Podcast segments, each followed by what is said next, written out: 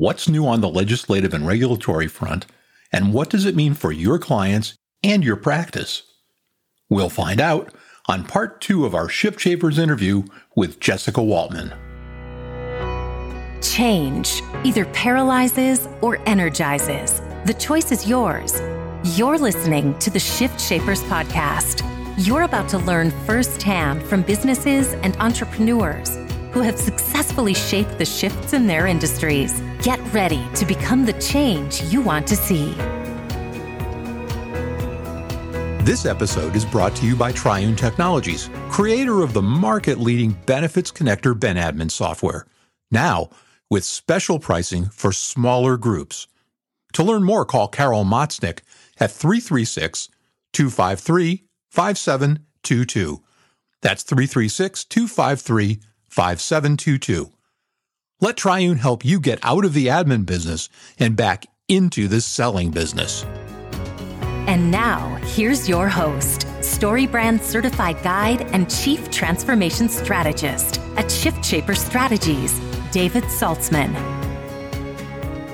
So we're back with part two with Jess, and um, Jessica Waltman is the vice president of compliance at MZQ Consulting. There was so much to discuss that we've made this a two part episode. So if you didn't catch last week's, go back and catch up. We're talking about a few more things that are kind of under the radar, but going on in the swamp. And then we're going to talk, we're going to finish up today with what's going on with the divided Congress, what we might expect and what we might not expect, and what's going on with the state. So with that, welcome back, Jess. Thank you so much for having me back again. Okay, so let's get exciting here. Hold on to your hats, everybody. Let's talk about HSAs and the telemedicine extension. okay. So we love health savings accounts, but they're kind of tricky. If you have one, you have to have what's called a qualified high deductible health plan to go with it. And this is according to the law that created the HSAs back way back. And I'm blanking when it was, but like around 2000. So if you have a qualified high deductible health plan, everything needs to be subject to the deductible except for some things that we call preventive care. And it's not the ACA's definition of preventive care. It's a bigger definition created by the IRS because HSAs predate the ACA. So you take that preventive care, everything preventive care under the ACA, plus plus. And for a long time, it was questionable about, and if you subject any, you pay for anything else without put the deductible first, then technically the person cannot contribute to their HSA. And the plan, the person with the HSA could be in pretty big tax trouble. So we try to keep those high deductible health plans on the straight and narrow. So for a long time, whether or not a telemedicine visit, especially if it was one that was kind of outside the plan, you know, like a standalone telemed, could you have that with your plan and the employer pay for it and you just call up and get the teledoc or telemed, you know, whatever it is, eh, without and still have an HSA. And it was a gray area. And then came the pandemic. So some people were saying yes and some people were saying no. I mean, it was just kind of a risk type of situation. The pandemic hits and we get the CARES Act and they say, guess what? We are making it clear it was something that you had to subject to the deductible, but we're going to give you an exception because it's COVID and no one's allowed to go outside. So we're, you know, we're, we're, we're all, you know, trapped inside. So we're going to switch everything to telemed as, as much as we can. And you can have that not subject to the deductible, but it's temporary. So in the middle, you know, it lasted, it expired, they reinstated it. It was supposed to end this December 31st, 2022. However, Congress, I don't know if you've noticed, they're a little dysfunctional these days, and they don't like to actually pass a lot of laws. So they leave everything to the end.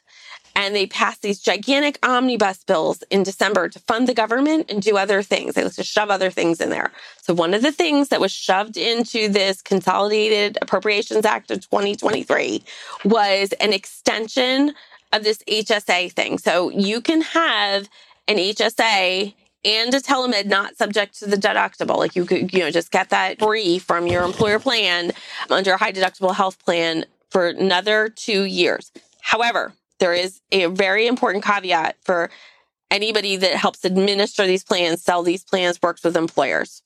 So they, of course, didn't get the language quite perfect. And accidentally or on purpose, I don't know, like you knows what they're doing in the middle of the night at Congress. They didn't make it just kind of flow through. So if you already had this, they had it expire and then they started it new again and gave you a new two years. So, and they said it starts new on your plan year because Congress, I guess, assumed that everybody's plan year starts on January 1, but we all know that that's not true. So, say, for example, I'm going to use our MZQ, like my, my health plan that I have. We, I have a high deductible health plan through MZQ, and our plan year starts on September 1.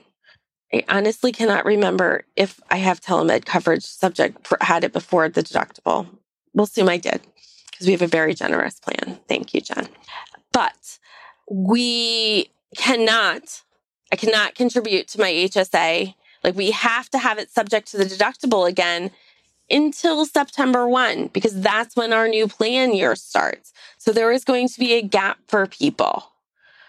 I mean, will you get caught? What will happen to you? I don't know. But I will say this that the person that is risking it is the person contributing to their HSA. So if this is an issue with an employer sponsored plan that you work with, you are not putting the group at risk.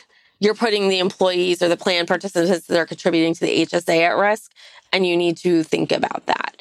And it's been very clear that this is a violation. I mean, before it used to be a gray area. Now we know that it should be. You should have to pay the fair value of a telemed visit and not just get it you know call the 1-800 whatever and get a doctor. Amazing fun. It's just it's getting so incredibly complicated and murky in places that you really need a sherpa to to help you figure out regardless of you know how erudite you are about these things and how knowledgeable you are. Let's go on to another fun topic. We started talking about mental health parity back in 2008 and there have been a few changes going on since then. What's the newest? What's up with that? Okay. So say this HSA thing hit with the 2023 gigantic bill. This one dates back to the gigantic bill of 2021. So we're now calling them the CAA 21 and the CAA 23. CAA 22 didn't have that much in it. But 21, 23, big deals. So the CAA of 21 basically said, Hey, we've had this law with mental health parity since 2008, and we're not really sure that most health plans in America and you know, most health insurance carriers and most vendors are really paying complete attention to it. And they may be kind of making things up and like doing it their own way, but we have a law and we'd like them to do it our way. So, what we're going to do to make you get along with our program is what I like to call a congressionally mandated book report that every, they didn't say every year, but they do say you have to keep it current and use current plan data. So what's current. So, I mean, I will say like I interpret current as a year. We're going to say every year, but you might be able to stretch it if you're a little more risk averse or risk friendly. I guess I'm risk averse that you have to go through, analyze your plan and identify all of the things that the plan does on like the not numerical to limit access to treatment. So, for example, if you impose a prior authorization requirement, like how does that work? What benefits are subject to prior authorization? How long does it actually take for you to get prior authorization? And you have to look at it from the mental health and substance use disorder perspective and then medical surgical benefits. And they give you categories that you have to look at and you have to analyze and see if it's being kept in parity. And parity does not mean equality but it does mean like what they say is it hasn't it can't be stricter for mental health than it is for medical surgical. You can make things reasonable because mental health and medical surgical or care are different and it's not always you know you might not say certified providers. You might look at criteria for mental health care providers. It might be different. Like what you check to certify a cardiologist is going to be different than what you check to make sure that a you know a licensed social worker is on the up and up but you can't make it harder to get care through a psychologist than you do through like a pediatrician. So that you have to do this big analysis of your plan. This is not information that typically a plan sponsor, or the employer, it's on the employer. The employer does not have this information. So they have to go to their vendors and get information. And they have to get both written information, like what do you say that you're going to do? Like what's in your plan documents, what's in your, you know, written procedures at the carrier, at the PBM, whoever's doing the work for you. And then you have to test current plan data and it has to be plan specific, not aggregate data. So you need to give them information about like what's actually happening in your plan because you can say you're doing all these things and then in practice, you know, it could take you 10 times as long to prior authorize a trip to a 28 day program versus a hip replacement. And if that's true, that's the problem. So this report, everybody needs to have one and they need to keep it current. I would say probably maybe 2% of American group plans have gotten theirs done yet if you're fully insured, you want to go to your carrier because they they're the ones who are making it for you and be like, "Where is our stuff?" and get it on writing and ask for your stuff. And if you are a self-funded group, should be talking to your TPA and your vendors and be like, "What are you doing here?" They maybe have a resource to help you, or you, there are resources out there to pull it together. But this is something you should be thinking about. And you say, why? Is anybody coming for me for this, Jessica? The answer is yes. The Department of Labor is going crazy with audits for these. They have put a ton of money into it. They have a whole separate, you know, you can get your health plan audited just generally. They have a whole separate division that only does mental health parity audits. And if you haven't done it yet, you have about 10 business days when I see an audit request now to get it together. There is no way you can get it together in the time frame and then it goes on and on. And the penalties for this are, you know, about $100 a day per plan participant. But the other thing is they're making you re-adjudicate claims. They are making, if you don't get into compliance, they're putting your name in a report to Congress and they're making you tell all your plan participants that you messed up with mental health parity. The other thing is any plan participant or their lawyer can come and ask you for your analysis at any time. And the plaintiff's bar is starting to realize this and say this as speaking as one. You know who's really not like wronged and will go at you forever and ever and ever and sue you and like get your brother in law's car dealership, that would be a mother of a child on the spectrum who's been wronged. So you don't want to piss us off. Get your plan in order. That's that. And now a word from our sponsor, Triune Technologies. As a salesperson or an agency leader, your most valuable commodity is time. That's why it's critically important that your benefits administration doesn't sneakily eat up time that you could be using to build your book or grow your agency.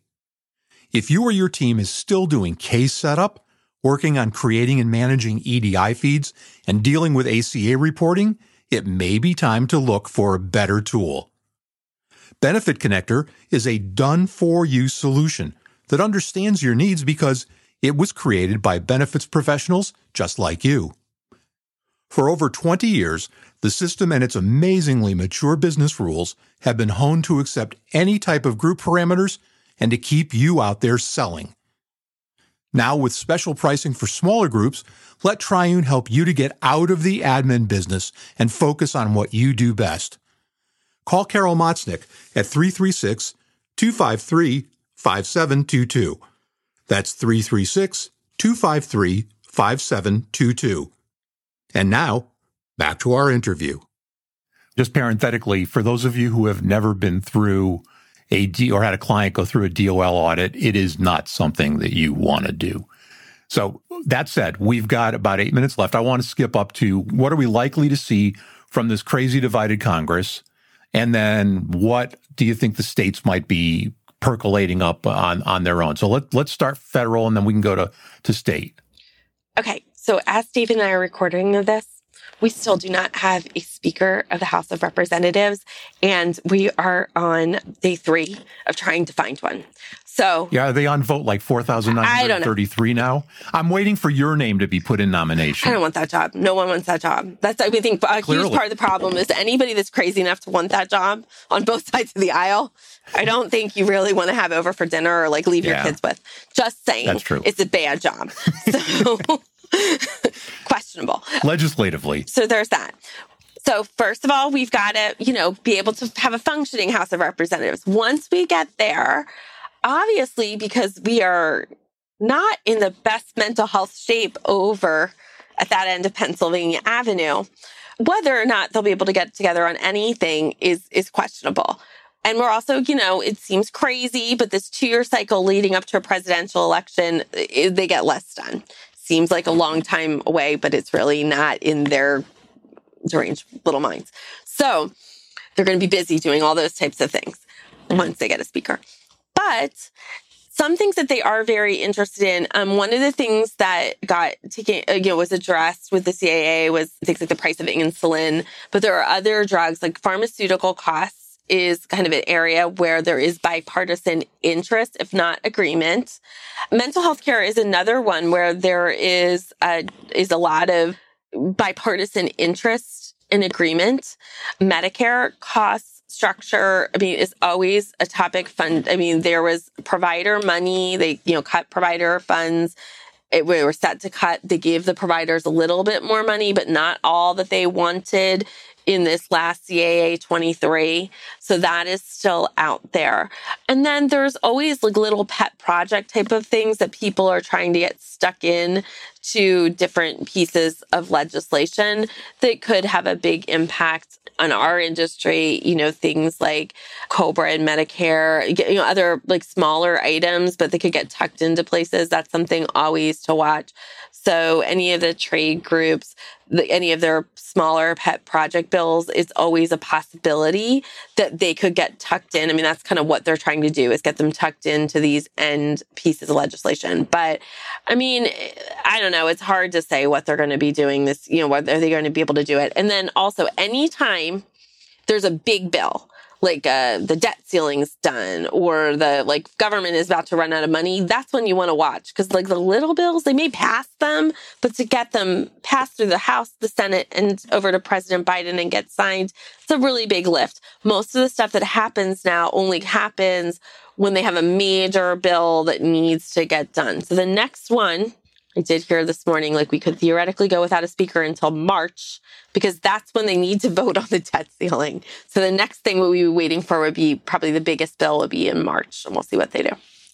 Well, there are those who would argue that not having a Congress in session is probably not a bad thing, especially those of us who deal with all these crazy regulations and, and stuff. Right. So what does it look like on the state side? I mean, who's who's percolating what up? What are you seeing? What are you hearing? Well, so if you follow the Supreme Court, like, you know, as one does, like I do, you will as know, one yes. as one does, you will know that uh, last year there was a case that kind of affected ERISA. And so ERISA is a law that, that affects employers and retirement plans. It's a federal law. And so basically in insurance, the business of insurance and like health insurance companies and brokers and people that are like directly linked to the sale of, and provision of insurance are regulated by the states because of the McCarran-Ferguson Act. But employee benefit plans and retirement plans are generally regulated federally because of ERISA, and ERISA preempts state law. However, there's been some like what falls under ERISA, what doesn't. And there was a case involving PBMs last year that kind of broke a little bit with ERISA. And so it basically allowed for the regulation more of service providers at the state level. So I think that we're going to see some more legislation after that was that case was decided. We saw a lot of interest to look at particularly PBMs on the state side. And pharmacy benefit managers have kind of always operated in this like kind of gray, happy space where there was not a lot of regulation. There's not a lot of transparency about what they do, what's in their contracts. The, you know, we hear about prescription drug rebates, how that all works, what they do and how it affects the price of our prescriptions. You know, there's a lots of thoughts of opinions on this. And so I think there's going to be interest at the state level at getting at the particularly pharmacy benefit managers and the cost of prescription drugs. Another area that I hear a lot of rumblings about is prices and fees related to outpatient and hospitalization. So like what is charged at like an outpatient surgery center and fees there. There's been some legislation in Connecticut that really made those fees like more transparent. So basically, if you go to an outpatient surgery center, if you go to a hospital, you may pay like a hospital fee and like a facilities fee, and that kind of funds all kinds of things in the hospital and spreads costs. But if you're in an outpatient surgery center or like an outpatient facility, the costs are really not the same. And, but sometimes they're charging these massive fees that get tacked on to your outpatient procedures. And you're supposed to be going to those facilities because it's like lower cost and a way to get people in and out and save costs. But there's some fees that are being tacked on and they're not necessarily transparent. They're not necessarily, you know, there may be a cost driver. And so there's been some interest in looking at that at the state level, but I think cost containment. But do keep in mind that the states can really only regulate so much. They can regulate the insurers.